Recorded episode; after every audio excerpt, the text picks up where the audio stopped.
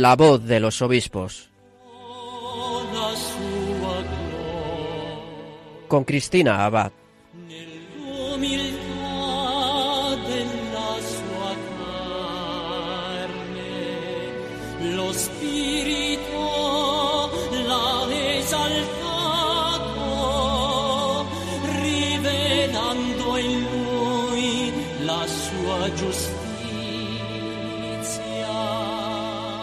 Buenas noches, querida familia de Radio María. Un cordial saludo de Cristina Abad en este programa que comenzamos de La Voz de los Obispos. Como cada 15 días volvemos a reunirnos un domingo más en la emisora de la Virgen. Nos acercamos un poco más así a nuestros obispos para conocer sus vidas, las experiencias de su ministerio, sus testimonios y hacernos eco también de sus enseñanzas y sus mensajes. Bueno, ¿y a qué diócesis nos vamos a trasladar esta noche a través de estas ondas para conocer a su obispo y que nos acerque un poquito a la sede que pastorea, que comparta con nosotros el testimonio de su vocación, la experiencia de su ministerio? Pues les anuncio que nos vamos a ir hasta la diócesis de Segorbe, Castellón. Allí nos espera su obispo, Monseñor Casimiro López Llorente. En unos minutos podremos escucharle. No se lo pierdan. En nuestro bloque de Episcoflases, nuestro colaborador Miquel Bordas nos informará de más noticias y mensajes de nuestros obispos. Y ya que estamos en el mes de los santos, que hemos celebrado hace unos días la fiesta de los mártires del siglo XX en España, y más reciente aún, ayer celebrábamos esa beatificación del mártir Joan Roig en Barcelona, pues nuestra sección de la perla rescatada, esa sección especial que tenemos para recordar parte del legado de nuestros obispos que ya han entregado su alma al Señor, pues va a estar dedicada precisamente a uno de nuestros obispos mártires, que es además de la diócesis que pastorea nuestro obispo invitado de hoy, de Segorbe Castellón. Se trata de Monseñor Miguel Serra, mártir de la persecución religiosa en España de los años 30. Además de conocer más de cerca su testimonio de fe, con palabras de este obispo concluiremos nuestro programa desde el corazón de María.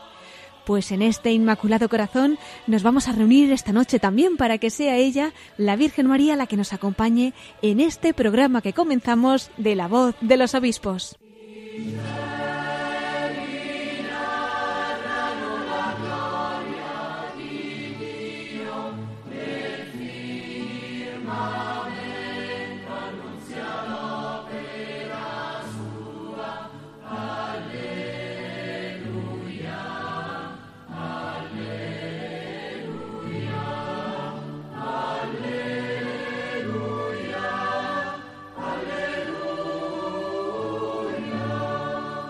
Pues como les anunciaba, queridos oyentes, esta noche nos acompaña don Casimiro López Llorente, obispo de Segorbe, Castellón. Para acercarnos un poquito a su persona, les comento que él nace en 1950 en el Burgo de Osma, en Soria. Cursa los estudios clásicos y de filosofía en el Seminario Diocesano de Osma, Soria. En 1973 obtiene la licenciatura en Teología por la Universidad Pontificia de Salamanca. Fue ordenado sacerdote en la Catedral de Burgo de Osma el 5 de abril de 1975. Los primeros años de su ministerio sacerdotal los desarrolló en Alemania. Allí cursó estudios de Derecho Canónico en el Instituto Canónico de la Ludwig Maximilians Universität de Múnich. Allí obtuvo la licenciatura en 1979 y realizó los cursos para el doctorado en esta misma disciplina. Durante este tiempo, desde 1975 a 1986, fue capellán de religiosas y encargado de la pastoral de migrantes en este país, en Alemania. Además de de 1977 a 1985 fue asistente científico en el Instituto de Derecho Canónico de la Universidad de Múnich. Tras regresar a España a su diócesis de origen, en Osma Soria, desempeñó los cargos de profesor de Teología Dogmática, Moral y de Derecho Canónico en el Seminario Diocesano. También fue promotor de justicia y defensor del vínculo, administrador parroquial de Berzosa y encargado de Valdealbín y Valdegrulla, canónigo doctoral y secretario del Cabildo de la Catedral de Osma Soria. También ha sido rector del Seminario Diocesano desde 1988 al 93, vicario general desde ese año al 95, administrador diocesano durante la sede vacante desde 1995 al 96 y también vicario general desde 1995 al año 2000. También ha sido vicario judicial, delegado episcopal de ecumenismo, encargado de los museos y de patrimonio artístico de la catedral desde 1998 al año 2000. El 2 de febrero del año 2001 fue nombrado obispo de Zamora. Recibió la ordenación episcopal el 25 de marzo de ese mismo año. Llegamos al 25 de abril del año 2006, en el que se hacía público su nombramiento como obispo de Segorbe Castellón. El 23 de junio de ese mismo año tomó posesión de esta diócesis. Y además les contamos que en la Conferencia Episcopal Española es el presidente del Consejo Episcopal de Asuntos Jurídicos desde marzo de este año. Perteneció anteriormente a la Junta Episcopal de Asuntos Jurídicos desde el año 2002. Además ha sido miembro de las comisiones episcopales de apostolado seglar desde el año 2001 al 2005, de enseñanza y catequesis del 2005 al 2008, cuando fue nombrado presidente de dicha comisión, cargo que desempeñó hasta el año 2014. Y sin más dilación, yo creo que es momento de dar la bienvenida a don Casimiro López, obispo de Segorbe Castellón. Muy buenas noches, don Casimiro. Bienvenido a la voz de los obispos. Buenas noches a todos los oyentes de Radio María. Es una alegría realmente el tenerle con nosotros esta noche. Parece que las ondas de Radio María nos quieren llevar y acercarnos a esa diócesis de Segorbe Castellón. En fin, para que podamos también pues conocerla un poquito mejor. Así para empezar, don Casimiro, ¿cómo nos introduciría un poco en esa diócesis que pastorea? Bueno, pues es una diócesis eh, diferente en sus zonas, ¿no? Por la historia, también por la lengua. Eh, es una diócesis eh, pues, muy arraigada en la fe, la verdad, ¿no? con una devoción sobre todo a la Virgen, eh, como existen muchas diócesis de España, y aquí pues bajo la advocación de la Cueva Santa, que es nuestra patrona, ¿no? Entonces pues también está la Virgen de Gracia, está la Virgen de la Esperanza, está la Virgen de la Misericordia, es decir, hay una, una devoción mariana muy centrada en ese pueblo y María siempre nos lleva al Señor, ¿no? Todo el tiempo de la evangelización eh, pues estuvo marcada sobre todo por, la figura de Jesucristo, ¿no? pero eh, de manos de María siempre eh, caminando hacia el Señor.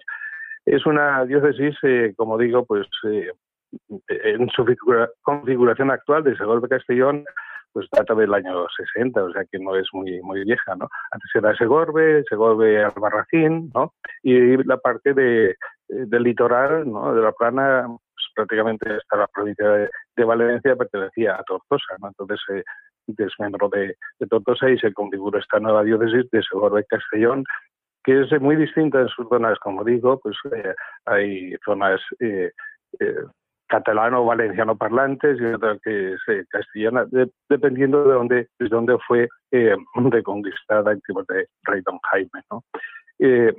y es una diócesis pues que creo que en ese momento pues sufre también eh, la secularización fuerte y ahí estamos eh, intentando mantener viva la fe cristiana, sobre todo desde la eh, las parroquias, haciendo de ellas o intentando hacer de ellas unas comunidades realmente vivas y evangelizadoras, que es donde ahora nos encontramos.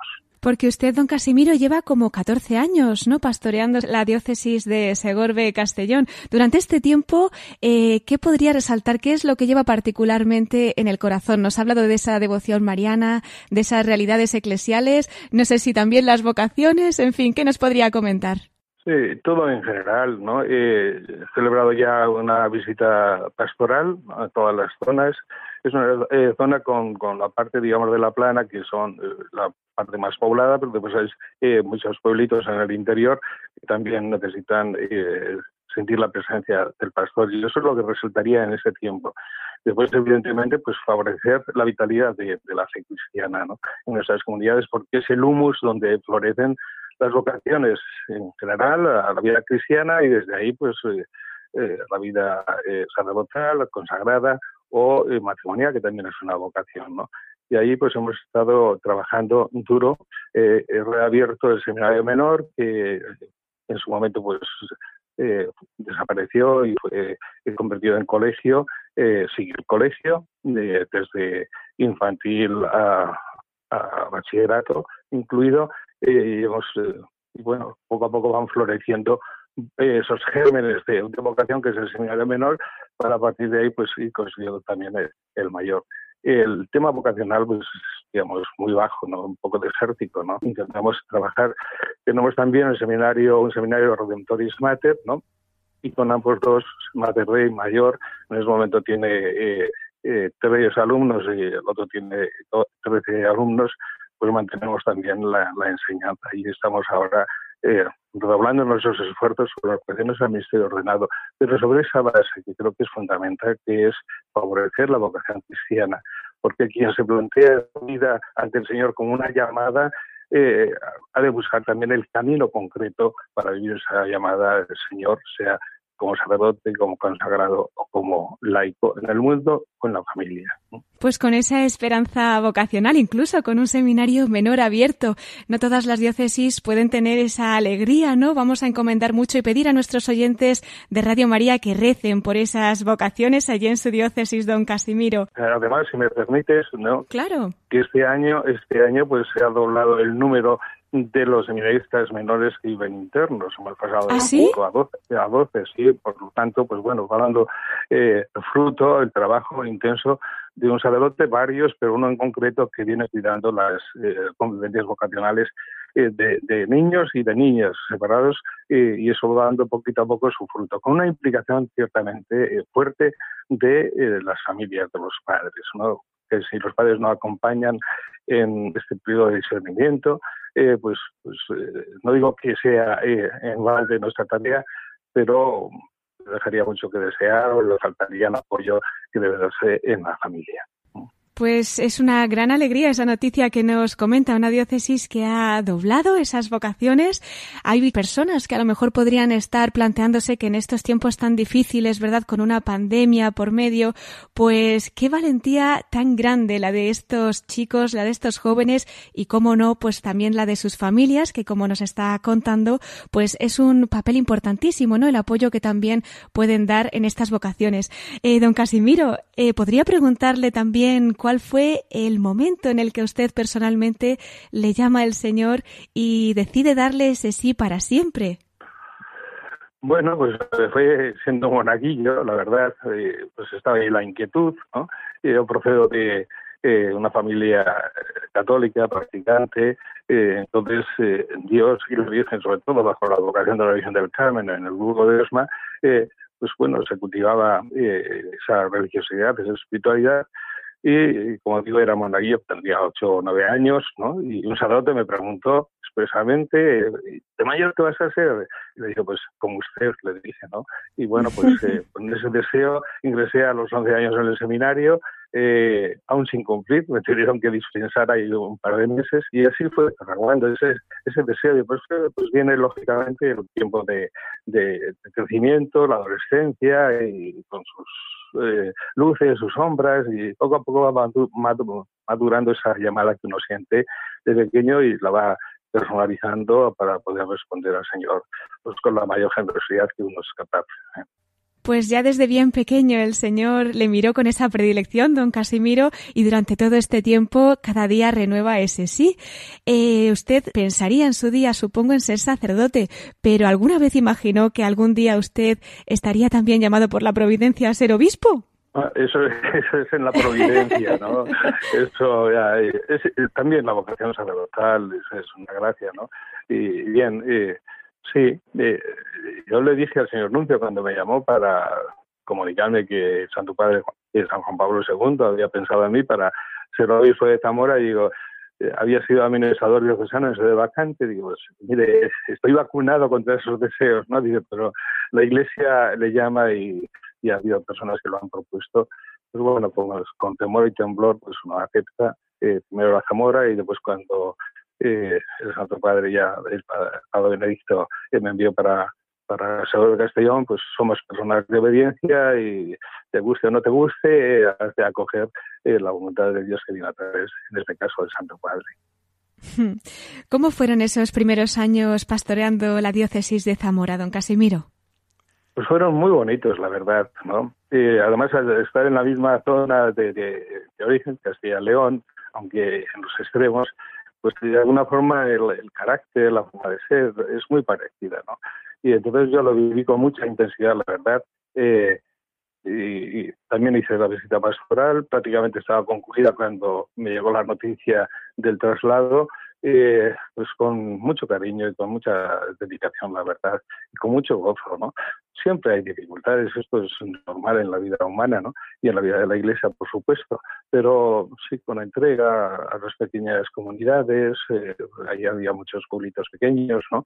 Eh, y, pues haciendo lo que buenamente el Señor podías, según las indicaciones que uno sentía que iban dando, ¿no? Con muy buenos sacerdotes, eh, colaboradores eh, y una gente muy entrañable, la verdad. ¿eh?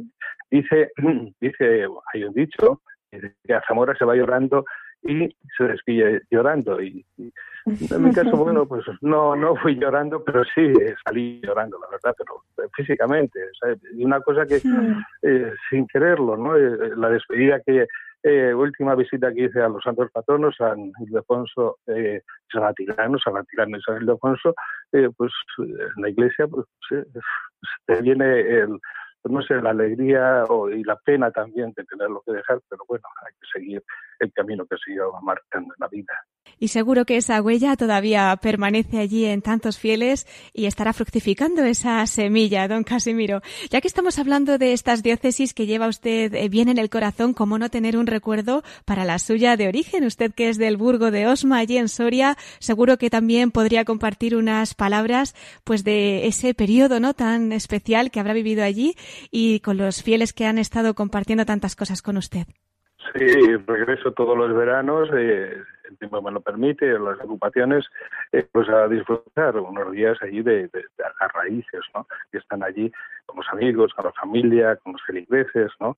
Eh, atendí también eh, pueblitos pequeños, Garzosa, Valladolid, eh, después estuve en el seminario de rector, a la vez compatibilizando, estuve hasta dos semanas antes de marcha para Zamora, estuve atendiendo estos pueblitos, porque era, yo decía, dentro del trabajo que a veces pues, ser vicario general, muy burocrático, era como el pulmón pastoral que uno necesitaba para sentirse verdad eh, sacerdote, pastor eh, de aquella gente, ¿no? Y, y, seguimos en contacto, evidentemente, ¿no? Y cuando regreso, pues si puedo verme con ellos, pues eh, lo hago, no siempre es posible, eh, y es, es bueno no olvidar las raíces. El Papa Francisco nos habla de la memoria, de, eh, de la historia, que es, y ahora de nuevo en la, en la nueva encíclica, eh, Fratelli Tutti, ¿no? Eh, nos dice que, que un pueblo sin memoria, pues evidentemente es un pueblo sin futuro, ¿no? Y cultivar esto desde lo que es la historia de verdad, ¿no? Sin reescribirla, que no es necesaria. Y eso es, eso es bueno, ¿no? Encontrar ahí el alma de ese pueblo en el que uno ha venido a esta vida y en el que ha ido creciendo y ha ido descubriendo también el camino que el Señor iba marcando, ¿no?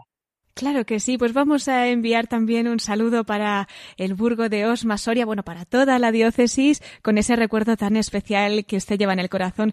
Y don Casimiro, ¿cómo no hablar también de su época en Alemania? Cuéntenos. Fui ordenado sacerdote estando ya en, en, Alemania, porque era muy muy joven, no podía ser ordenado y entonces marché el año 73, el 74 fui ordenado de diácono y el 75 eh, eh, de presbítero, ¿no? Y bueno, pues eh, yo fui a estudiar Derecho Canónico a un instituto famoso que, que hay allí en, la Universidad de Múnich, ¿no? Eh, que está eh, integrado en la Facultad de Teología y ahora veo la Facultad de Teología, cosa extraña en España, está integrada en la Universidad Civil de Estatal, ¿no? Y ahí eh, hice los estudios de Derecho Canónico y al ser ordenado fui de capellán a unas religiosas que se dedican a la enseñanza entonces iba compatibilizando ambas cosas, ¿no? Después de la universidad, concluí los estudios y estuve unos años trabajando de asistente allí ¿eh? en la universidad hasta que el obispo, mi obispo de Usmasoria, eh, en aquel momento, don José Diego Reboredo, eh, pidió que regresase, ¿no? Y ya desde el año 80, pues también eh, en las eh, vacaciones entre los semestres, ¿no? De eh, febrero, eh, marzo, abril, mayo, venía a dar clases al seminario eh, de Burgo de Osma, ¿no? El seminario diocesano, eh, al comienzo de moral y después ya de derecho canónico, que era mi especialidad. Y yo al menos conservo un grato recuerdo por la formación que recibí y también por la, digamos, la forma de vida alemana, que es distinta a la nuestra y en que más ordenada, pero que también de alguna forma te ayuda a crecer humanamente. Pues después de esa experiencia, don Casimiro, también, también encomendamos a los fieles y a las diócesis en las que allí ha estado. Y yo no sé, eh, mirando un poquito pues para atrás, si usted eh, cuando hace su oración le da gracias al Señor, ¿no? Por alguna intención especial que lleva particularmente en el corazón y hoy quiere que nuestros oyentes se unan a ella y pidan por ella. Eh, yo doy gracias al Señor constantemente por la fe eh, de tantas y tantas personas de una forma anónima y sin gran alaraque, pues están sosteniendo la vida de la Iglesia, ¿no? Eh, personas mayores, personas enfermas, las monjas de clausura que se dedican a la oración precisamente por nosotros para mantenernos fuertes, para indicarnos cuál es el, eh, cuál es la fuente de la que todo humana eh, influye, que es, el Señor, es la Eucaristía, y esto lo llevo muy presente, ¿no? esa acción de gracias no sé como San Pablo también lo hacía por, la fe de, los eh, primeros cristianos, de sus comunidades, yo creo que eso es un sustento eh, en nuestra iglesia, esa, esa sabia, invisible, pero necesaria para que eh, la iglesia siga siendo fiel a, su Señor que es Cristo Jesús, ¿no? y después, pues, evidentemente, hay una devoción eh, que ya desde casa uno tiene, que es la devoción a la Virgen. En mi caso, pues fundamentalmente era la, la Virgen del Carmen, la vocación de la Virgen del Carmen. Y como eh, en Hamburgo de Osma han estado hasta hace poquito tiempo los, eh, los carmelitas descalzos, y ahora marcharon por falta de vocaciones, falta de personal, y ha pasado a ser la, la iglesia parroquial, ¿no? Y ahí celebro para apoyar también el trabajo de los sacerdotes eh, eh, todos los días cuando estoy ahí en Osma los últimos años y entonces pues esa, esa vinculación que viene desde niño, vamos de niño pues nos llevan allí a ver a la Virgen del Carmen, a rezar y esa devoción mariana pues realmente de alguna forma eh, las entretelas de, de, mi alma espiritual o mariana, ¿no? Y como siempre, la Virgen pues, nos lleva al Señor. Eh, y Él siempre eh, nos indica hacer lo que nos diga, ¿no? Y, y esa presencia eh, es, es, muy importante en la vida también de un obispo, en, mi caso, eh, para mantener viva pues, la llama de la fe eh, y también el espíritu de un pastor, ¿no? porque ella nos ayuda a configurar nuestro corazón con el corazón de Cristo. Eh, nadie mejor que ella nos enseña a, ser transparencia eh, del Señor y vivir con los sentimientos del Señor. Pues con esas palabras que nos está dedicando, no puedo evitar el invitarle a esa sección que tenemos que se llama precisamente La voz de los obispos desde el corazón de María para que nos siga contagiando pues de esa devoción y de esa alegría del querer a la Virgen. Pero antes, como también nosotros aquí en Radio María queremos aportar nuestro pequeño granito de arena a la evangelización y a que la Virgen siga obrando pues tantas maravillas en todo el mundo, quería pedirle un mensaje especial para nuestros oyentes para todos los voluntarios, para los trabajadores, en fin, para que podamos continuar también nosotros pues esta obra evangelizadora? Pues eh, María nos enseña siempre a mirar a, Cristo Jesús. Ella nos enseña a dejar moldear nuestra mente y nuestro corazón eh, desde la palabra de Dios. El Magnificat, eh, nos lo recordaba el Papa Benedicto, ¿no? Es una, una biografía de María y, digamos, mirando a María, y mirando su corazón que está prendado de su Hijo, que es el Hijo de Dios, aprendemos también a que eh, nuestro corazón quede eh, prendido en Él. Y si somos obispos, somos sacerdotes, que eh, nuestro corazón sea según el corazón de Cristo. Si es según el corazón de María, será también según el corazón de su Hijo, el Señor. Pues muchísimas gracias, don Casimiro, por este ratito que hemos compartido, por esta entrevista que ha dedicado aquí en Radio María a la voz de los obispos. Ya sabe que aquí tendrá siempre su casa, así que le esperamos en nuestros micrófonos cuando quiera. Si nos da una bendición para terminar. Por supuesto, ¿no? Y antes de nada, muchísimas gracias eh, a Radio María que me ha dado esta oportunidad de, comunicarme con los oyentes. Eh, les pido de verdad una oración por ese pobre obispo, porque lo necesitamos, y la bendición del Señor para todos Que el Señor los bendiga en el nombre del Padre y del Hijo y del Espíritu Santo. Amén. Amén. Muchísimas gracias. Cuente desde luego con nuestra oración y hasta pronto. Muy bien, muchísimas gracias, Cristina. ¿eh? Y que el Señor los bendiga, que la Virgen nos proteja. Eso, muchísimas gracias, don Casimiro López Llorente, obispo de Segorbe, Castellón. Hasta siempre. Adiós. There are days that I so long for purpose to see the plans that you have willed for me. And sometimes I am walking through the valley. I'm certain you are always right beside me. Cause even when I can't see, can't see, and you gone before me, before me, and I will walk by faith. I will walk by faith. The future is a mystery, a mystery. Forever will you lead me, lead me, and I will walk by faith. I will walk by faith.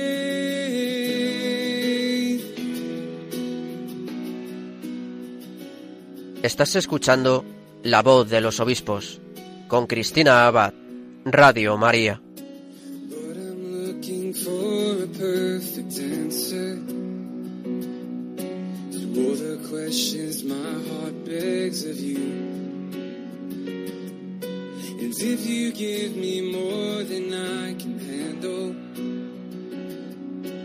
I will pray for strength to make it through. See, I can't see, and you've gone before me, before me, and I will walk by faith. I will walk by faith. The future is a mystery, a mystery. Forever will you lead me, lead me, and I will walk by faith. I will walk by faith. And I will walk, and I will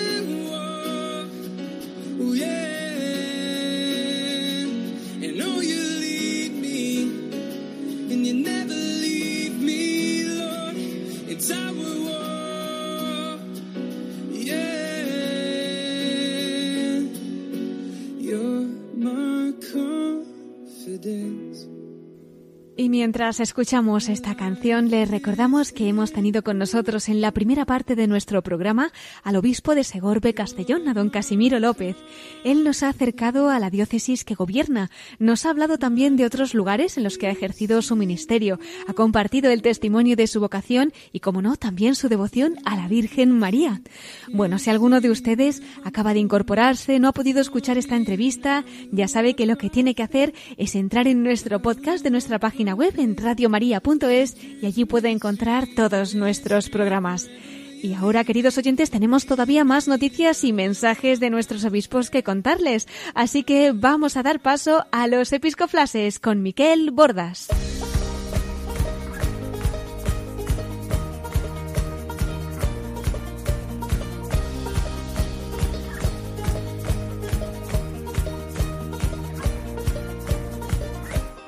Brothers and sisters, fill these cups with life. Please forgive them, cause they know not their lives. So take these words and make them right. So one day you and I will write our names in the sky. We'll confide. And I'll find mine on the side. Y con esta sintonía entramos en nuestros episcoflases. Vamos a dar la bienvenida a nuestro colaborador Miquel Bordas. Muy buenas noches, Miquel, ¿qué tal estás? Muy buenas noches, querida Cristina, y buenas noches a nuestros oyentes. Encantado de estar con todos vosotros una noche más en este mes de noviembre, este domingo, que es un mes de noviembre dedicado a los santos y también a orar por nuestros difuntos, los que nos han precedido, como luego nos recordará uno de nuestros obispos que voy a traer a este programa. Y también en un domingo especial para nuestras diócesis, porque nos ha recordado la Conferencia Episcopal Española y nuestros obispos, cada uno desde su diócesis, que estamos celebrando el Día de la Iglesia Diocesana. Y es que nuestros pastores nos recuerdan la importante misión que realiza la Iglesia en sus diócesis, en esa estructura básica de la Iglesia Universal, y al mismo tiempo también lo importante que es que colaboremos con esta misión también pues con nuestra oración, nuestro sacrificio y también con nuestro dinero, claro. Así es. Y bueno, Cristina, entrando ya en los episcoflashes de esta noche, querría empezar felicitando a un nuevo obispo que ha sido nombrado hace pocos días y que tú conoces además personalmente y aprecias mucho por ser de tu diócesis de origen. La verdad es que sí, Miquel, y no solo ha sido una sorpresa, ¿no? sino también una inmensa alegría, está claro. Así es, Cristina, es una alegría para todos poder compartir con la diócesis de Cartagena, que es la diócesis tuya de origen y del obispo electo, pero no es para Cartagena, sino para otra diócesis más al norte, más al noroeste de España. Porque el pasado 30 de octubre se hacía público por parte de la Santa Sede que el Papa Francisco había nombrado obispo de Zamora al sacerdote Fernando Valera, hasta ahora director espiritual del Seminario de San Fulgencio de la diócesis de Cartagena y también el rector del Seminario Menor de San José de dicha diócesis. Recordamos, Cristina, que la sede Zamora pues lleva un tiempo vacante tras el fallecimiento hace ya más de un año de Monseñor Gregorio Martínez Sacristán. Desde entonces, al frente de esta diócesis ha estado como administrador diocesano el sacerdote José Francisco Matías. Y bien, en su saludo como obispo electo de Zamora, Monseñor Fernando Valera agradecía ante todo al Señor por el don de su vocación sacerdotal, así como a los obispos, sacerdotes y familiares que la han acompañado en este camino vocacional y especialmente motivo fue el agradecimiento para sus hermanos del seminario y a los seminaristas a quienes ha acompañado en ese camino también vocacional durante todos estos últimos años. Si te parece, Cristina, vamos a escuchar ese momento en que se dirige especialmente a ellos. Claro, pues vamos a escuchar a don Fernando Valera, obispo electo de Zamora, en ese primer saludo que hacía después de su nombramiento, especialmente para los seminaristas del Seminario San Fulgencio de Murcia. Habéis sido carne de Cristo presente en la Eucaristía y en vuestras personas y conciencias. Cuánto he aprendido de vosotros. Ser sacerdote es lo más grande que ha pasado en mi vida. No puedo vivir si no es para Jesús. Solo por amor se entiende lo imposible. Con vosotros, seminaristas, he aprendido y he gozado las delicias del Señor estar con Cristo, vivir con Jesús, a lo Jesús, siempre en el corazón de la Señora juntos y la alegría del Evangelio. Gracias. Gracias a la diócesis de Cartagena. Rezad por mí. Pues eran las palabras que dirigía a los seminaristas a los que ha estado acompañando durante tanto tiempo en el Seminario San Fulgencio de Murcia don Fernando Valera, obispo electo de Zamora, justo después de darse a conocer la noticia de que había sido nombrado obispo. Y en aquella rueda de prensa, pues que dieron en el Palacio Episcopal de Murcia aquella mañana y en la que nos dieron a todos esa sorpresa, ¿verdad, Miquel? En efecto, sí, son muy emocionantes estas palabras de don Fernando Valera y fíjate qué bonito aquello que decía, que ser sacerdote para él es lo más grande que ha pasado en su vida y que no puede vivir si no es para Jesús. Hmm.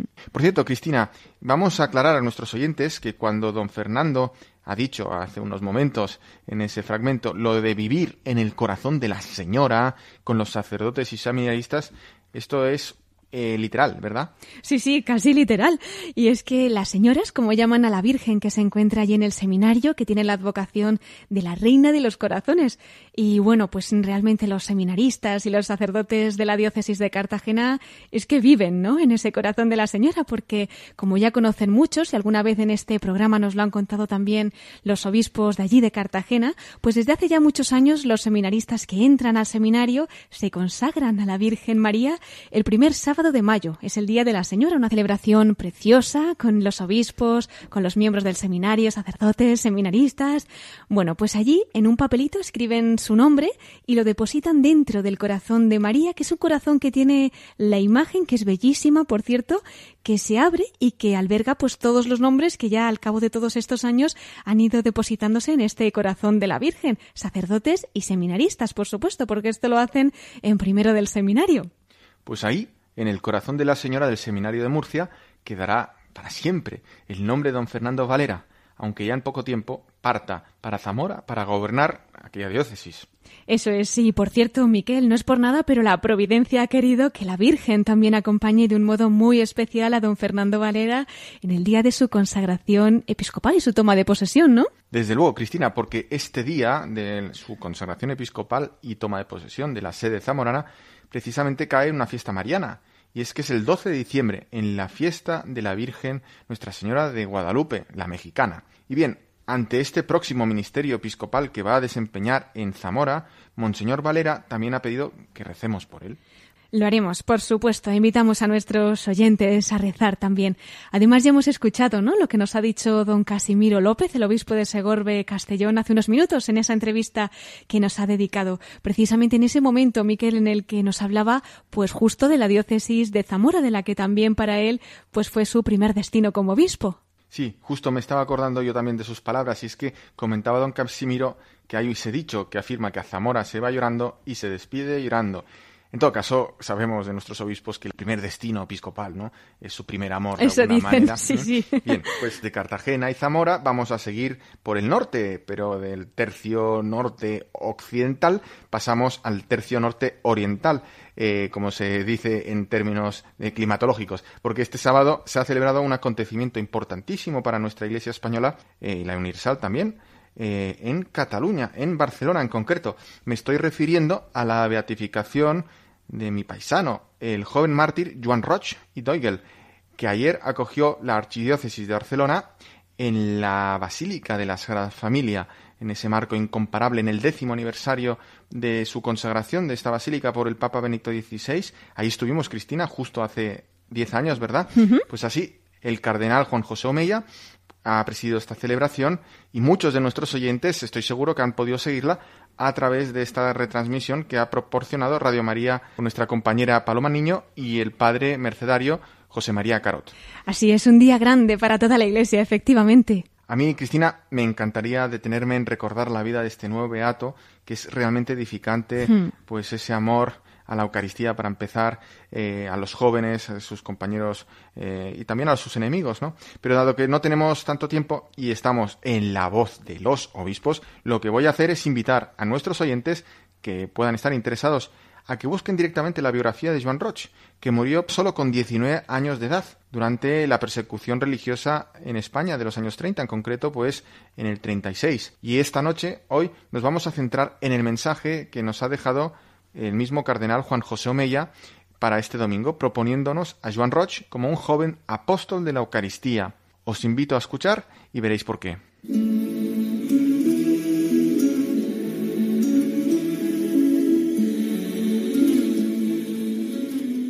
Este sábado en la Basílica de la Sagrada Familia hemos tenido el gozo de celebrar la Eucaristía con motivo de la beatificación del joven mártir Joan Roig Digel. La Eucaristía es la fuente y cima de toda la vida cristiana. Así lo experimentó nuestro joven mártir durante su vida, especialmente en los momentos de prueba. Cuenta Mosén Pere Llumá, director espiritual del beato Joan Roig, que cuando se encontró con él el día 10 de septiembre de 1936, un día y medio antes de su muerte en manos del pelotón de la FAI, este le insistió en poder llevarse la reserva eucarística. Quería llevar la comunión a algunos cristianos de El Masnou, su pueblo, por lo que pudiera pasar.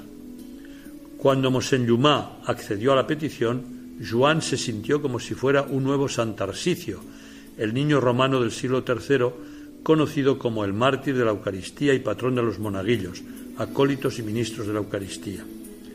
En aquella ocasión, Joan Roig llegó a decir a Mosén Llumá que sería capaz de ir a Francia a pie para recibir la comunión eucarística, aunque fuera por una sola vez.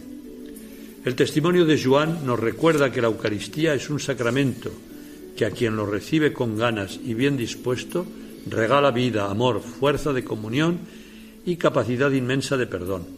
Es el motor de nuestra espiritualidad que hace posible una existencia renovada. Por medio de la Eucaristía, Jesús resucitado quiere quedarse con y en nosotros para que tengamos vida eterna. El que come este pan, dice Jesús, vivirá para siempre. Los primeros cristianos experimentaron todo ello con tal fuerza que decían que sin la Eucaristía no podían vivir. Necesitaban recibirla, al menos cada domingo, y experimentar en su interior la presencia de Cristo. Cuando participamos en la celebración eucarística, celebramos que Dios nos ama inmensamente.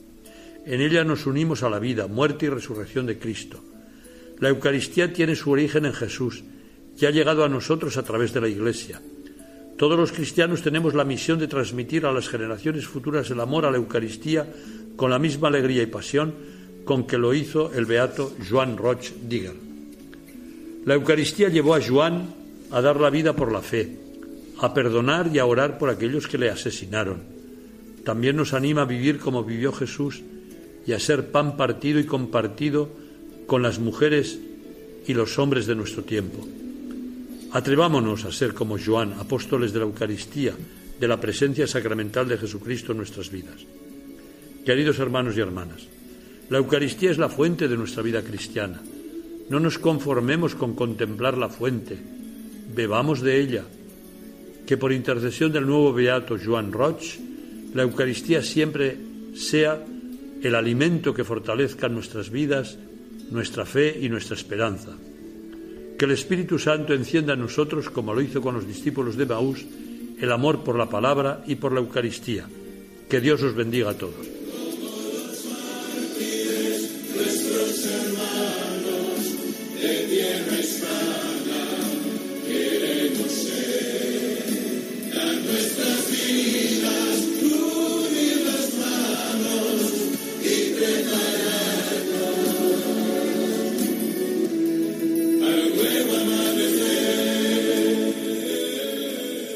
Pues así nos invita el cardenal Juan José Omeya, arzobispo de Barcelona, a imitar el ejemplo del beato Joan Roig, ferviente devoto de la Eucaristía.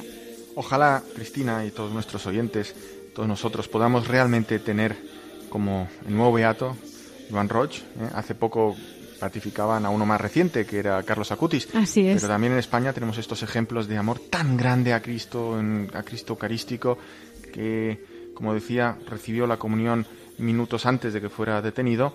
eh, se despedía de su madre, God is with me, Dios está conmigo. Y es que es verdad. ¿eh? Y así, con Dios conmigo, pues es fácil dar la vida por nuestro Cristo que nos ha salvado. Pues vamos a pedirle a este nuevo beato y a tantos otros santos que nos acompañan desde el cielo que nos ayuden en esta misión. Y esto, Cristina, me da pie para presentar la siguiente reflexión de otro de nuestros obispos españoles. Y es que nuestros pastores no han cesado durante este mes de noviembre de recordarnos la importancia de que nos encomendemos a los santos, pero que también recemos por los difuntos. Y esto último no es menos importante. Es un acto de caridad. Quizá alguno de nuestros oyentes se estén planteando qué sentido tiene o qué es realmente el purgatorio. Bueno, pues para explicarnos bien todo esto, yo os invito a escuchar la reflexión del obispo de Cuenca, don José María Yanguas.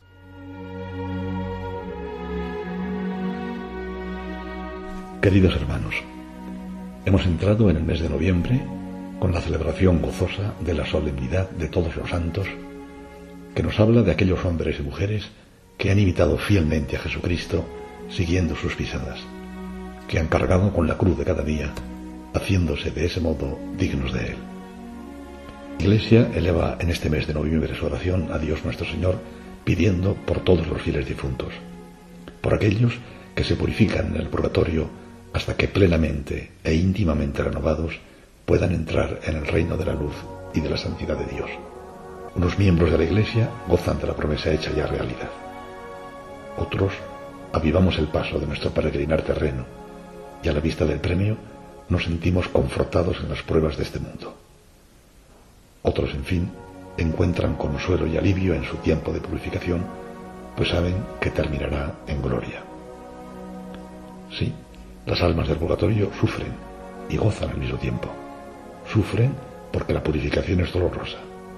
Gozan porque están seguras de su destino, del premio que están a punto de alcanzar.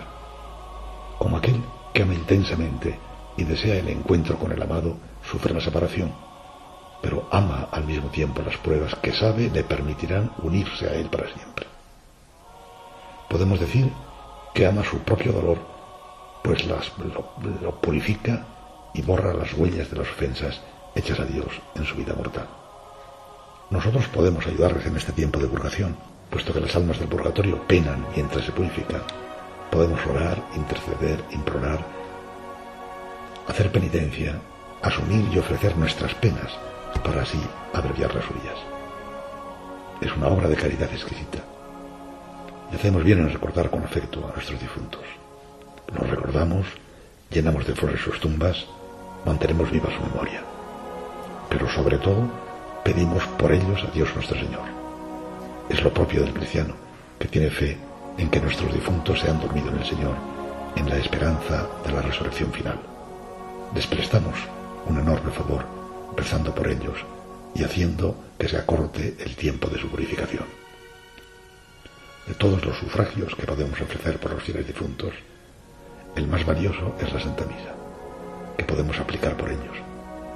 Podemos ganar también indulgencias y aplicarlas igualmente por ellos, y ofrecer el rosario, la comunión, las obras de penitencia, que nuestra piedad nos dicte, el trabajo de cada día. algunos, la idea de la muerte les oprime y angustia. Las palabras de Jesús, que hablan de resurrección y de vida, ponen paz en el corazón de los cristianos. Y si es verdad que todos caemos, como dice el poeta, sabemos bien que hay alguien que nos acoge, que acoge esa caída con suavidad inmensa entre sus manos.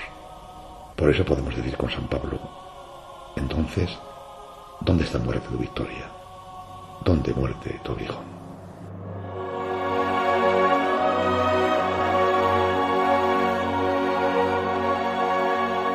Era el mensaje que nos ha dejado el obispo de Cuenca, don José María Yanguas, para este domingo de noviembre, recordándonos ese sentido de la oración por los difuntos del purgatorio, de las cosas que podemos ofrecer por estas almas. Bueno, pues agradecemos estas palabras que nos llenan de esperanza para seguir peregrinando hacia la vida eterna. Y Miquel, no tenemos tiempo de más episcoflases para esta noche. Pues en este caso lo que podemos hacer es pasar directamente a nuestra sección de la perla rescatada. Muy de bien. la manera más breve posible. Y dado que tenemos tan reciente la celebración de un nuevo beato mártir para nuestra iglesia, Joan Roch, y ahí, concretamente, ya que estamos en la diócesis de Segorbe Castellón entrevistando a su pastor, a su prelado, don Casemiro López, pues qué mejor que recordar que ahí también, en esta diócesis, hubo un obispo mártir durante esta persecución religiosa que coincidió con la Guerra Civil Española, que fue el obispo de Segorbe, pastor de aquel entonces, don Diego Miguel Serra Sucarrach, que llevaba solo unas semanas habiendo tomado posesión de la diócesis. De su vida podemos contar muchas cosas, porque muchas veces el martirio corona una vida testimonial, digamos, heroica, ¿eh? una vida de santidad. Pero no vamos a tener mucho tiempo hoy. Por tanto, simplemente breves pinceladas para que nuestros oyentes tengan cercana esa imagen de don Miguel Serra. Pues cuéntanos un poquito, Miquel, de esa vida heroica hasta la muerte, hasta el martirio, hasta entregar su vida por Cristo de don Miguel Serra, obispo de Segorbe en esos años 30. Miguel Serra nació en Ulot, la capital de la comarca de la Garrocha, en la provincia de Gerona, en 1868. Sintiendo la vocación al sacerdocio, estudia en el seminario de Gerona, donde es ordenado sacerdote. Después de cursar diversos estudios, termina en Tarragona, siendo nombrado vicario general de esta archidiócesis, bajo también pues el pastoreo del cardenal Vidal y hasta que eh, a finales de 1922 es preconizado obispo de Canarias. Sin embargo, no va a ser consagrado obispo hasta octubre de 1923 en su ciudad natal, en Ulot, y de ahí pues ya va a ir a Canarias hasta que es nombrado obispo de Segorbe Castellón, donde llega justamente a finales de junio de 1936, muy pocas semanas antes del estallido de la guerra civil. Bien, pues tras ser nombrado obispo de Segorbe, como decía, llega a esta diócesis a finales de junio de 1936 con un ambiente, pues, como nos podemos imaginar, muy tenso. Tuvo que hacer su entrada a la diócesis de forma privada, sin ninguna solemnidad, porque las autoridades habían prohibido a la gente en las calles, eh, tratando de evitar, pues, problemas de orden. Habían enviado incluso 200 guardias civiles de asalto para rodear la catedral durante la toma de posesión.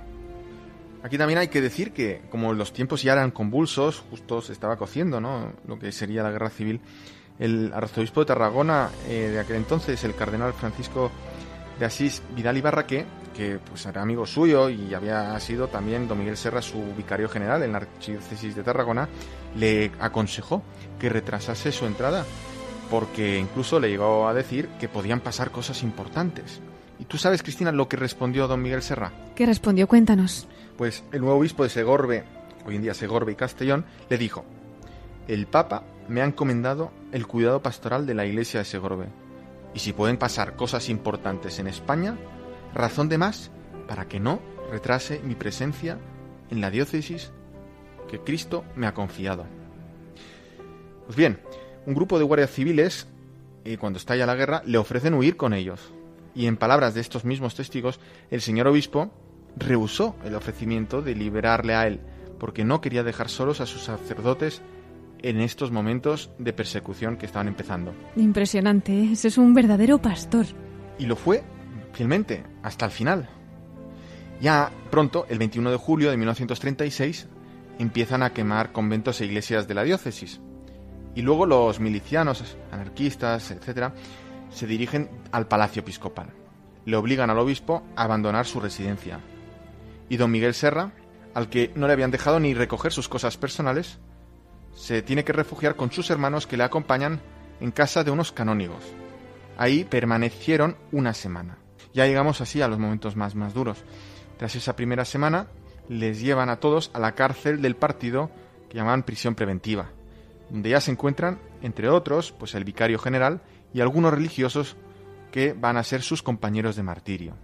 El caso es que los milicianos, a parecer, pensaban que en el palacio episcopal había un importante tesoro y tratando de conseguir la información de dónde se encontraba ese tesoro, y no es un cuento, ¿eh? no cesaron de presionar al obispo de Segorbe y a su vicario general, recurriendo incluso a las torturas más horribles.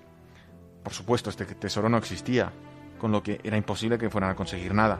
De la documentación de estos procedimientos, eh, lo que queda claro es que don Miguel Serra y su vicario general salían de estas torturas eh, tan extenuados que los milicianos temían que pudieran morir en cualquier momento. Por tanto, decidieron acabar con ellos lo antes posible. Así, el 9 de agosto de 1936, a las 3 de la madrugada, fueron llevados a la carretera de la Vall en la carretera de Algar, unos 4 kilómetros del cementerio donde fueron fusilados.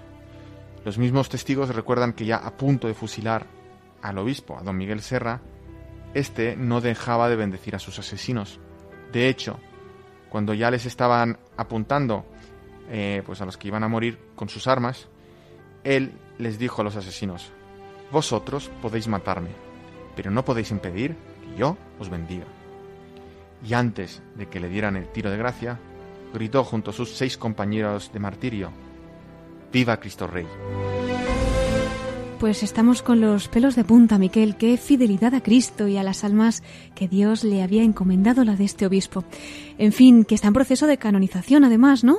En efecto, es uno de los trece obispos mártires de la persecución religiosa en los años 30. Algunos de ellos, como el obispo de Teruel, don Anselmo Polanco, o el obispo de Barbastro, don Florentino Asensio, pues ya se les ha reconocido pues esa condición de beatos, ¿verdad? Hay otros en los que pues, siguen esos procesos de canonización y esperamos pronto verles también en los altares para gloria de nuestra iglesia en España. Y ya, mi querida Cristina, como avanzabas al comienzo de este programa, va a ser con este obispo mártir, don Miguel Serra, obispo Segorbe, con quien seguimos el programa de esta noche, desde el corazón de nuestra Madre, la Inmaculada, desde el corazón de María. Pues resulta que las hermanas de don Miguel Serra, sus hermanas de sangre, que le habían acompañado pues muy fielmente durante toda su vida sacerdotal y especialmente episcopal a, Canarias y también a Segorbe, cuando ya volvieron a su villa natal, le ofrendaron el anillo episcopal de su hermano a la Maradeu de Altura, que es la patrona de Olot, en cuyo santuario celebró su primera misa, el obispo mártir. Este anillo está insertado en la corona de la Virgen, como homenaje a la reina de los mártires. Y es que don Miguel Serra albergaba también un profundo amor a la Santísima Virgen. De hecho, entre sus últimos escritos de cuando estaba en Canarias, nos podemos encontrar una oración a la Virgen por España. Ciertamente tampoco son fáciles los momentos que estamos viviendo, no son comparables, por supuesto, pero sí que va bien que podamos actualizar esta noche esta oración de este obispo catalán, mártir, don Miguel Serra, que ha regado con su sangre nuestra tierra, en este caso la tierra de Segorbe, y que sin duda ha sido y sigue siendo semilla de nuevos cristianos. Pues Miquel, ¿qué te parece? Vamos a invitar a nuestros oyentes a que se unan en esta oración, una oración que ofreció la Virgen para implorar su intercesión por España. Rezamos juntos en el corazón de María. Velad por ella, salvad a esta España tan vuestra, de cuantos peligros puedan amenazar su fe, la paz y la tranquilidad de las almas. Amén.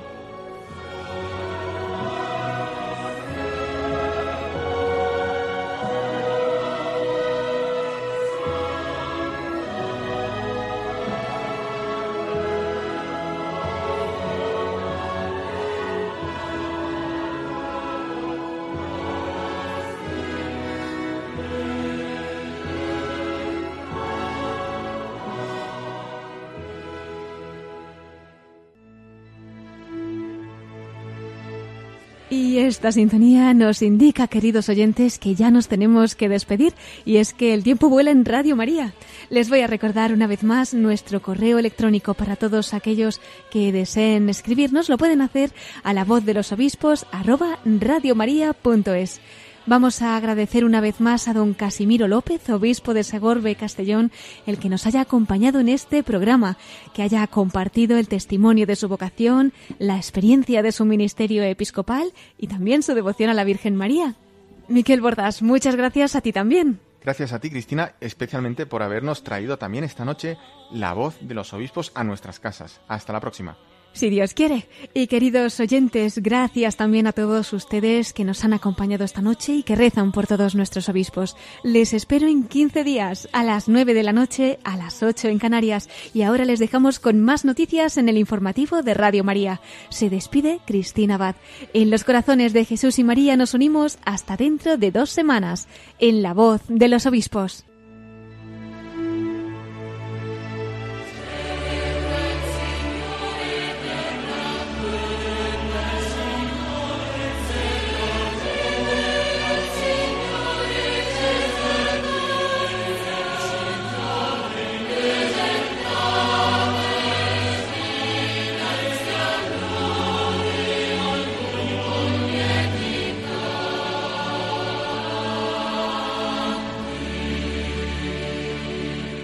Han escuchado la voz de los obispos